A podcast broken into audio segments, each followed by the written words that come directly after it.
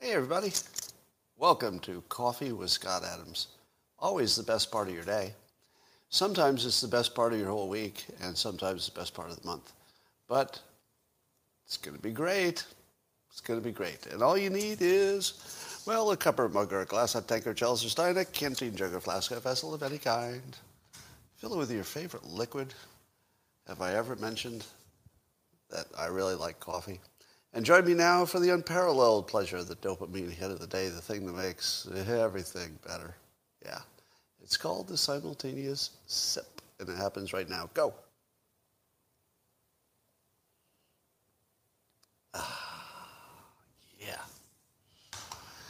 Oh my goodness. Well, I hear the Olympics are on. Is anybody watching that? Probably not. Seriously, in the comments, are any of you watching the Olympics? And if you are, why are you doing that?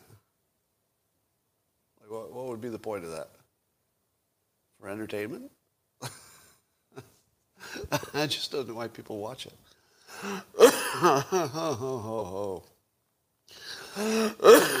Let me cough it out today. Sorry about that.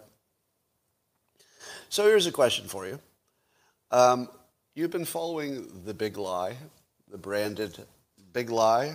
Now that's what the uh, anti-Trump, anti-Republican folks are calling uh, Trump's claim and other people's claim that the 2020 election was rigged.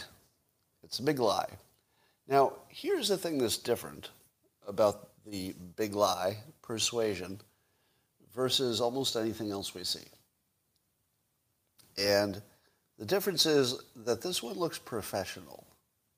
I've told you that before, right? But the big lie doesn't look like something that just grew organically and if maybe somebody used it and other people said, oh, that sounds good, I'll use it too. Maybe. I wouldn't rule it out. But it's a little too professional. So it looks to me like some professional persuader um, who had enough power to make something happen said, just call it the big lie and that will make it go away because anybody who agrees with it will, will be a Nazi, which is beautiful. It's the same strategy as Antifa. Antifa, when they named themselves, it was a perfect name because if you say, well, I'm against the people who are against fascists, what does that make you? A fascist, right? How about Black Lives Matter? If you're opposed to Black Lives Matter, well, you're a racist. It doesn't matter why you're opposed or what you're opposed to. Could be their funding or whatever. But the name itself is, is a trap. And the same technique is being used with this big lie. If you brand something the big lie, then anybody who buys into it is a Nazi, because that's where you know the origin of the big lie comes from. So we've got this big professional thing out there, and I asked the question on Twitter in my highly unscientific poll, which topic best fits the description, the big lie? I gave three, three options. One is Trump's uh, claims of election fraud. The other is the fine people hoax that Biden pushed to get elected. And the other is the, that the January 6th riot was an insurrection. Which of those is the big lie? Not so clear, is it? Think about the damage that the fine people hoax did. That's really damaging. Think about the fact that we're currently right in the middle of a hoax in which the entire left of the country believes an insurrection was attempted with no weapons. I mean, no weapons that would be useful for an insurrection. And that is actually happening. We're being sold this big lie that January 6th was an insurrection. That is the big lie, right? To me, this looks like the big lie. But you can't you can't say that because they already took it. They are they already took that big lie thing. But do you remember what uh, Trump did with the phrase fake news? He took the gun out of their hand and flipped it around, and he made fake news the brand for the people who were using it against him, and it worked. Fake news now only means the left. you don't even think of Fox News when you think of the term, even though you know it could apply to any anything that's fake news. But Trump just completely turned that brand around. Could he do it with the big lie? Well, he can't because he's shut out of the social media machine. So he doesn't have the power to do that at the moment. But I would think that everywhere you saw the January 6th thing being called an insurrection, if you were to start referring to it as hashtag the big lie, then anybody who searched the hashtag would find you calling out the insurrection as bullshit, maybe some reasons that you gave. So I think the public could change this big lie branding into something else. Um, and that would be interesting just to see if you could do it. But for sure, that's a professional. I, I would say there's a really high likelihood, can't say 100%, that this is professional work. Now, somebody said to me on Twitter that there's no amount of persuasion that could be applied to the vaccination question that would get lots more people to get vaccinated. And the idea was that it's because people have already made up their mind. What do you think of that? Do you think it's true that because people have already made up their mind about vaccinations, and that, that part's probably true, most people have made up their minds, but do you think that therefore it would be immune to, let's say, a massive government brainwashing operation? Do you think that the people, the individuals, could, could hold off a full scale professional um, persuasion? I don't think so. I don't think you know how powerful persuasion could be when, when applied to its maximum amount. Because what we're used to is a bad persuader trying to convince one person of something and it doesn't work. So 99% of everything you see that is somebody trying to persuade somebody doesn't work because they're not good at persuading and like I said, people make up their minds and it's hard to change them.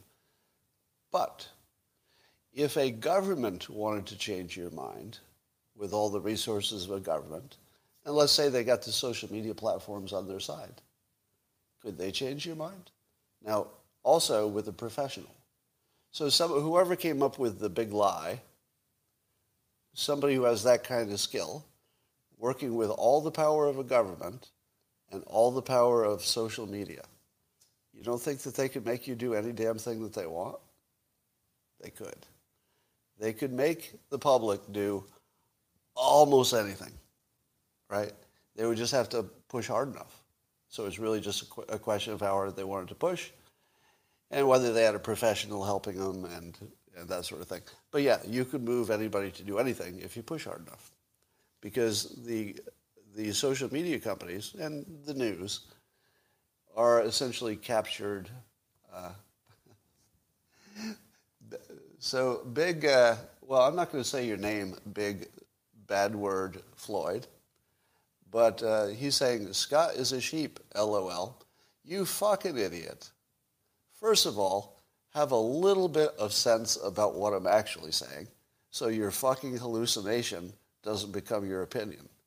You don't know what my opinion is, but you've got a pretty strong opinion about my opinion, which isn't even on the right fucking planet. All right?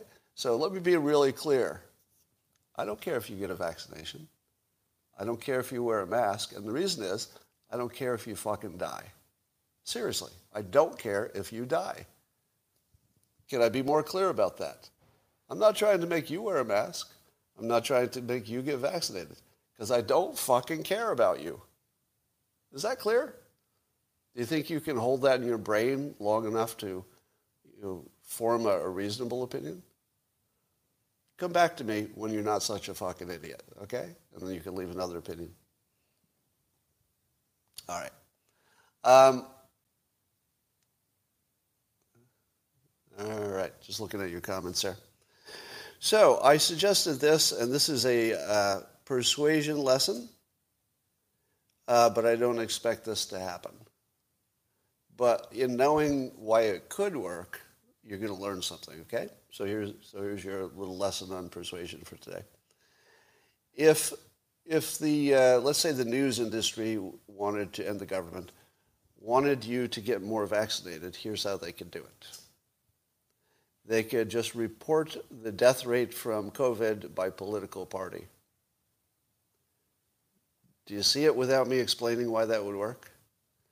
Because the first thing you might say to yourself, that's not going to make any difference. The Republicans know that they're less vaccinated. And they know that if they're less vaccinated and more of them die, well, that was just the choice they made. Right? So why would that change anybody's mind just to know the death rate of the Democrats versus the Republicans? Why would that be persuasive? Well, let me tell you why. Here, here's a little trick of persuasion that really comes from the field of management. Whatever you track is what you manage to. Whatever you can track is what you will manage to. This is just one of the reasons why following the money is such a good way to predict the future or even predict the past in a sense to find out what happened. People will will bias their decisions toward things which can be measured. If something can be measured, they will pay more attention to it. They'll work toward making that number better in whatever way. But if something is not measurable, or, or even not measured, it doesn't even have to be accurately measured, if nobody's measuring it, nobody cares. Nobody, nobody does anything about it. Um, But the moment you measure it, people start acting differently. It's a, it's a basic management concept. Now, given the tribalism in politics in the United States, if you said, here's how many Democrats died as a percentage of Democrats, here's how many Republicans died this week from COVID as a percentage of, of Republicans, you wouldn't have to say another thing about the vaccinations. You wouldn't. Now, if it turns out, let's say three possibilities, one is that Republicans uh, are dying at a much higher rate because they're less vaccinated. What would that cause other Republicans to do? Well, you might not care about the vaccination, but you're sure as shit not wanting your team to lose. And what not wanting your team to lose, meaning not have more Republicans dying from preventable illnesses, you're going to change your behavior. So you would actually do things to win an argument that you wouldn't do to protect your own life. Let me say that again. People will do things to win an argument, to be right, to be on the side that got the good result, more importantly than they will save their own life. Because we do reckless stuff all the time. Like every day, people do reckless stuff. So that's just normal. But winning an argument, people don't walk away from an argument if they think they can win well, maybe if I did get vaccinated, my team would have a little better chance. So, um, and then also there's a, an interesting element to this, which is if we found out that one uh, political side had a higher death rate, it would almost immediately turn into a voter suppression question. Let me ask you this. Is Biden involved in voter suppression by recommending that everybody get a vaccination. Think about it. Biden recommends that everybody gets a vaccination. Is that voter suppression? It is. Because when a Democrat says get vaccinated, it makes Republicans say, well, maybe not. Am I right? It's, it's the, the people just have a natural aversion to what the other team wants them to do. So in all likelihood, Biden encouraging uh, Republicans to get vaccinated might cause fewer of them to get vaccinated because it sounds like a Democrat idea, which would cause more Republicans to die, which would be voter suppression. Now, I'm not saying that would be big enough to make a difference, but you could imagine the argument. Um, all right, here's a uh, factoid. Listen, here's another persuasion and psychology kind of a topic. So Max Abrams reports on Twitter that uh, I guess there was a study that says the rate of suicide attempts uh, appears to have been inversely related to school closures. Now, what's the? Wouldn't you just imagine that the school closures would cause more suicides because the kids would be depressed, they wouldn't be with their friends, couldn't do what they want to do, don't have a social life, you'd expect more suicides, right? It turns out it's the other way around, according to one study, that uh, the people who went to school were, were committing more suicides than the people who were remote learning. Does that make sense to you? I saw Claire, Claire Lehmann uh, refer to it as non-intuitive. I'm not so sure. I'm not so sure you shouldn't have expected that result. Here's why. The kids who were doing remote learning got closer to their families. Wouldn't you say? I mean, maybe not every family. But if you stay home all day and you don't have the option of playing with your friends, you end up getting a little closer to your family, I would think. So I would think that would reduce suicides. You're, you're more supervised, you're closer to your family. But also, I don't think people quite realize the toxic lethality of bullying. The bullying happens when you go to school, doesn't it? You know, there's bullying online, but I have to think that the in-person stuff is the bad stuff. And it's the bullying that causes people to kill people, kill each other. If, if you take a loner and you say, hey, you loner, how do you feel? They might say, everybody else is happy, but I'm a loner, so, you know, I need to end things. But what if the loner knows that everybody's a loner? Suddenly everybody's a loner. You're on the same boat. All those popular people, all the popular people, they're loners during the pandemic. So I would think that that would also make you feel more like everybody else, same boat.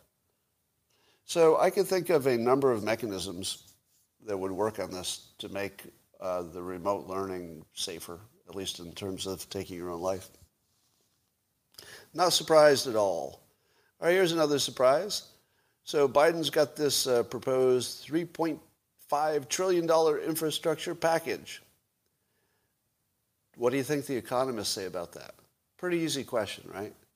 We've already got some, uh, not some, we've got a lot of debt pressure, we've got inflation pressure um, from all the money that flowed in for the pandemic stuff. So don't you think that economists could at least get this question right? Does the $3.5 trillion infrastructure package increase inflation or decrease it? Very basic. You know, if you went to school for years to become an economist, I don't think there could be a more basic question than this. And of course, economists disagree. what? Here's everything that you need to know about economists. The simplest fucking question in the world, they're disagreeing on. Do you know what is the simplest question in the world? Will adding $3.5 trillion to the economy in spending increase inflation? Now, when I say it's the simplest question, I don't mean that I know the answer. uh, I've got a degree in economics. I've got an MBA from a top school. I don't know the answer. That's everything you need to know about economics. It's the simplest question, and nobody knows the answer. I mean, a lot of people think they know the answer, but here's some of the argument. Now, the argument where that it would in, increase inflation is obvious because you add a bunch of money into the economy, and there's more money chasing the same amount of goods and services, so those people just increase their prices because they can get it. There's all this money here. Hey, I'll raise my prices. Somebody will pay it. So there's an obvious reason why the inflation might go up, but what is the argument that it might not? How in the world can you make an argument that it won't inflate? Well, Turns out there is an argument. And the, one part of the argument is there's, there are tons of people who are unemployed. So they can just go back to work. So the employees will not necessarily put, a, uh, put pressure on, um, on employers to raise their um, prices, to raise their pay. Because if you have plenty of employees who could just go back to work anytime they made themselves available, then in the long run, it should not put pressure on wages, and that should keep inflation under control. Does that make sense? And another part of the reason, and this part is just bullshit politics reasons, but I'll put it out there anyway. Uh, part of what Biden's package wants to do is to create low-cost housing that doesn't exist. And so part of the argument is, is hey, all these people who would have been um, paying for more expensive housing will now have low-cost housing, but there's no way that that's going to happen fast, and there's no way that that's going to be enough of a difference to be seen in the economy as a whole. So I would say that's a bullshit reason. It's true. I mean, building low-cost housing means your housing costs less, I guess, right? All other things being equal. But I don't think that's big enough to make a difference. So what do you do when your experts disagree and the facts are not in dispute? Because this is one of those rare questions where uh, you have all the facts. The only thing you don't have is what happens in the future. You know how much money you'd put in, you know how much is there, you know what the inflation is, you know what the GDP is, you know what the employment rate is, you know all the facts. So it's uh, experts looking at the same damn facts and coming up with opposite conclusions. How good are your experts? no good at all, apparently. And uh, my my uh, well-trained instinct is that it has to inc- imp- uh, increase inflation. But at the same time, if you know anything about economics, you know that your common sense about what's going to happen next doesn't mean much. So, you know, my common sense says, yeah, of course there's going to have to be inflation. How could there not be? But I could be wrong very easily. Very easily could be wrong. All right, here's, here's one of these stories that is just sort of a mind-blowing reminder about how the world works. And I don't know if this is mind-blowing just because uh, the story involves me. So maybe you can judge whether it looks mind-blowing from the outside. But you heard the story about the so-called Pegasus software that some intelligence agencies in a lot of different countries actually uh, are using to penetrate people's phones and spy on their phones. And one of the people on the list was uh, ex-president of Mexico, Felipe Calderon. And by coincidence, Felipe Calderon follows me on Twitter. So I followed him on Twitter when I noticed it some time ago. And so I thought to myself, I wonder I wonder if this individual who is named in this story, I wonder if it's true. Because sometimes, you know, it could be fake news. So I thought, well, I'll just send a DM, a direct message, to the ex-president of Mexico, and I'll just ask him myself, did you have this spyware on your phone? now, now just think about this. I'm just sitting here in my little office in California, and I see this major international story with the ex-president of Mexico in it, and I think to myself, huh, I think I'll ask him. Boop, boop, boop, boop. So I, so I sent him a message. I said, do you think the Pegasus software got in your phone? I just saw the Washington Post report saying you were on the list after leaving office. And a few days later, I get a private message back from the president, ex-president of Mexico, who confirms that the yes, he said, uh, yes, I do. It happened. now, how, how mind-blowing is it that there are, you know, seven plus whatever billion people in the world, and I'm just sitting here in California, and I see a world, a world headline, and I can just pick up this device in my hand, and I can type a few things, and I'm talking to the one person out of seven billion to ask the exact question that I wanted to ask, and he answers. And he was the president of Mexico. Am I right? This is mind blowing. Now, I can't tell you how many times something like this has happened.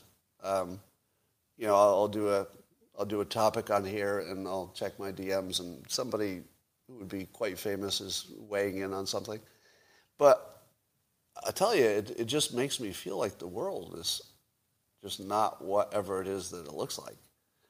Because you know that experiment in physics um, in, in, which you, I don't know, you separate a particle and you change the spin wherever you are, and the other half changes at the same time, or some version of that. It feels like that. It feels like I'm connected to every story in the world. and that I can, I can touch it if I want. I can't tell you how weird that is. Um,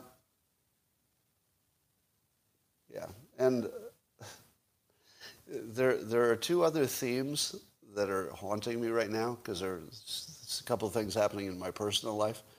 And so there's one company that just keeps coming up everywhere, and there's one car model that I always keep parking next to. It's just the weirdest thing because both of them have some relevance in my life right now.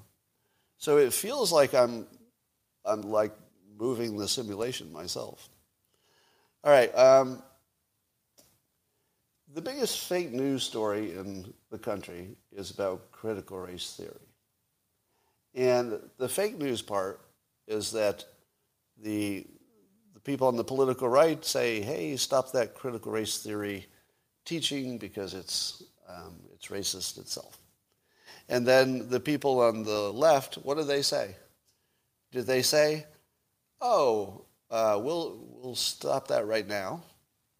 They just act like it isn't happening.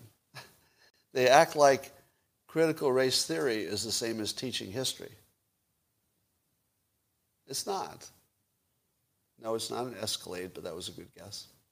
Um, and every time I see this story, and I think it was AOC was doing this trick, where somebody says, should we teach critical race theory? And then they say, well, of course you have to teach the real history of the United States to the children. Who exactly was fighting against that?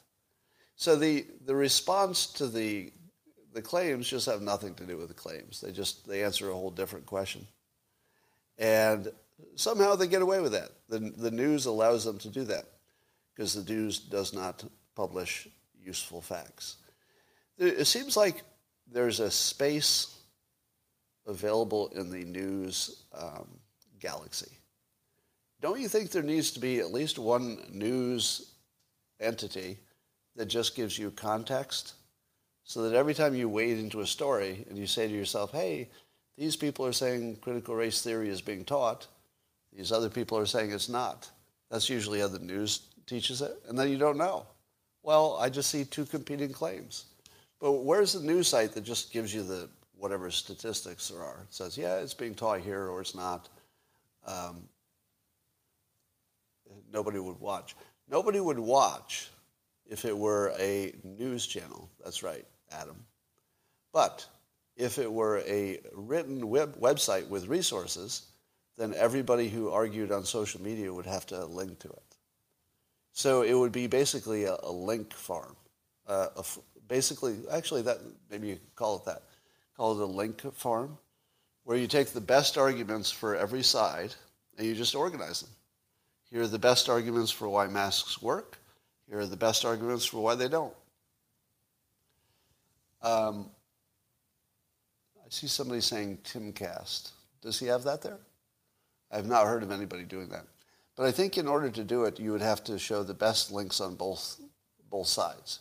If you only showed the links that you think are the answer to the question, then you just become a partisan. You have to show the, the best from both sides, I think. Otherwise, it's a waste. Um, in the comments on YouTube, somebody said dealing with people like that is why Prussian bayonets were invented. Okay. Uh, um, I would like to now give you some uh, television viewing recommendations. Uh, if you're like me, you've noticed that television is terrible. And I don't know if it got worse or if it's just the pandemic or my attention span or what. But I'm going to give you the only things that are worth watching on television as far as I can tell. Number one, Rick and Morty. You got to try several episodes before you can get in the feel. But the fourth the fourth season is just beyond brilliant. Um, I watched a few of the early ones, and I have to admit, one of the characters was sort of gross. Uh, like I, I, found it hard to watch. But one, once you see the, the whole arc of where they've taken this thing, by the fourth year, it's extraordinary. It is visually better than anything I've ever seen from an animated show. And it's, uh, smarter than anything I've seen in an animated show by far. So I believe it's on uh, Hulu, has it at the moment. I don't know what other platforms it's on. Now, on the Disney streaming network, here's another recommendation. And I was totally surprised that this was good. Um, Loki, L O K I. So Loki, the god of mischief from the uh, Marvel Universe, he has now his own spin-off, and it's a, a series. Now, I, I kind of like the Loki character in Marvel, but I didn't really think he could hold his own show because I thought, well, I just don't know there's enough to this particular character to make a show. But here's what I didn't count on. The, the actor who plays that part is really good. He's like a way better actor than I think comes out in the other Marvel movies. So when they focus on him and he gets to hold the scene and, and really be a, a complete character, oh my God, he's so good. So it's worth watching. Yeah, and Owen Wilson plays sort of the bad guy in that. And watching Owen Wilson play the bad guy is really, really good. it's really good. So the writing is spectacular, uh, and the you know the the dialogue and stuff. I don't really like watching the superhero films for the action because the action is just a blur of boring stuff you've seen before. But the dialogue is always funny, and Loki is is very dialogue heavy in, in a very good way. Yeah, I think there are only six episodes, but they're terrific. Um, now, here's an anti recommendation uh, Scarlett Johansson's film, The Black Widow, is out. I tried to watch that. Oh my God, it's terrible.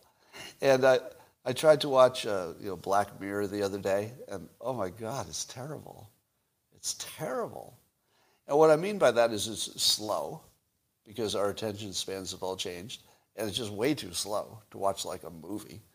But both the Black Widow and then the um, the Black it's weird they're both black something, but Black Mirror. Uh, they both started out by trying to make the viewer feel terrible. Now, I guess that the point of it was if they could make the viewer feel terrible, then maybe they can make you feel good at the end and you'll feel the difference and maybe that'll make you happy or something. But I'm not down for any TV show or movie that makes me feel terrible in the first part of the movie so that I'll have a better feeling later. If you think that's a good idea, I'd like to talk you out of it, right? Now, here's why I love Star Trek and Star Wars and those kinds of films, because they don't do that. Those films will have a, you know, a problem that happens in the beginning of the movie, because all movies need a, a problem to solve but you don't really feel it in your bones. You know, you, you know you're watching a movie. It's like, oh yeah, some bad happen, things happen to people in the movie. Didn't affect me, but uh, but anyway, yeah, the Star Trek just feels good from beginning to end. Even when the characters are in trouble, they're cracking jokes, and it doesn't seem that bad. Um, so please give me more entertainment that does not require me to feel bad. All right, that is your recommendation for today. Um, I see people saying that the, the Last Kingdom is good. That's about the Vikings. I tried that, but I don't know. Felt I couldn't get through it. Um, I hear on the comments here that the the sci-fi show called The Expanse is even better than Star Trek. I would say they're both great. The Expanse is great. And the thing I like about the sci-fi stuff is that they bring you into a world, so you, you feel yourself brought in. Uh, I'm seeing a recommendation for Ted Lasso, which won a bunch of awards, I understand. And uh, I'm definitely going to try that, but I have not tried it yet. So I'll let you know. Um, yeah, yeah, and watching Norm Macdonald clips on YouTube is better than all of that. I mean, I, I never get bored of that. I, don't, I can't tell you how many Norm Macdonald clips I've watched on YouTube. You just you know set them up and it'll recommend new ones. Uh, I could watch that all day. All right, that's all I got for now. Uh, it's kind of a slow news day, and I'm going to do a separately. Um, I'm going to do a video a little bit later that will be available for everybody. And the topic is Is China safe for business? Is China safe for business? And let me tell you what I'm going to do, persuasion-wise, just so you can follow along. In my unique role as the Dilbert guy, um, I have a weird credibility with business people. So if I tell business people there's a business process that is bullshit, people find that credible because for 30 years I've been accurately calling out business bullshit. And so if I say it, people say, okay, that's probably you're calling out some bullshit. And one of the things, um, one of the things that uh, I can do because of that weird role is I can talk to people about the risk of doing business in China until it's unsafe to make a decision to do business in China. And so my credibility can be part of that messaging in a way that the random person could not do as effectively. So I'm going to give you a little uh, whiteboard talk on why it's unsafe to do business in China, and we'll see if we can move the needle on that. And let's see if I'm still alive in a week. Um, I, I should probably say this out loud. I'm not planning to kill myself. Okay? Did you all hear that? Um, there may be some bad things happening in my life from time to time, as, as comes in any life, but nothing like that. So if, uh, if China tries to knock me off, um, please complete the work for me, but I'll, I'll get it going. And you know, the funny thing about having somebody kill your stepson, which is what China did by sending fentanyl to Mexico, which I believe got into my stepson and killed him. The thing about that experience is if China killed me over this, you know, if somehow they found a way to get to me and just took me out, totally worth it. Like, I, I wouldn't even care about that because that alone would be a story. So um, it's me against them, and you don't want to get in a battle with somebody who doesn't mind dying. And that's what China has right now. They've got a battle with me, and they're in a battle of self-preservation, and I'm not. I'm in a battle to take them down. That's all I care about. And if I, if I go at the same time, that's the way it goes. So I would hate to be them right now. They don't know what's coming for them.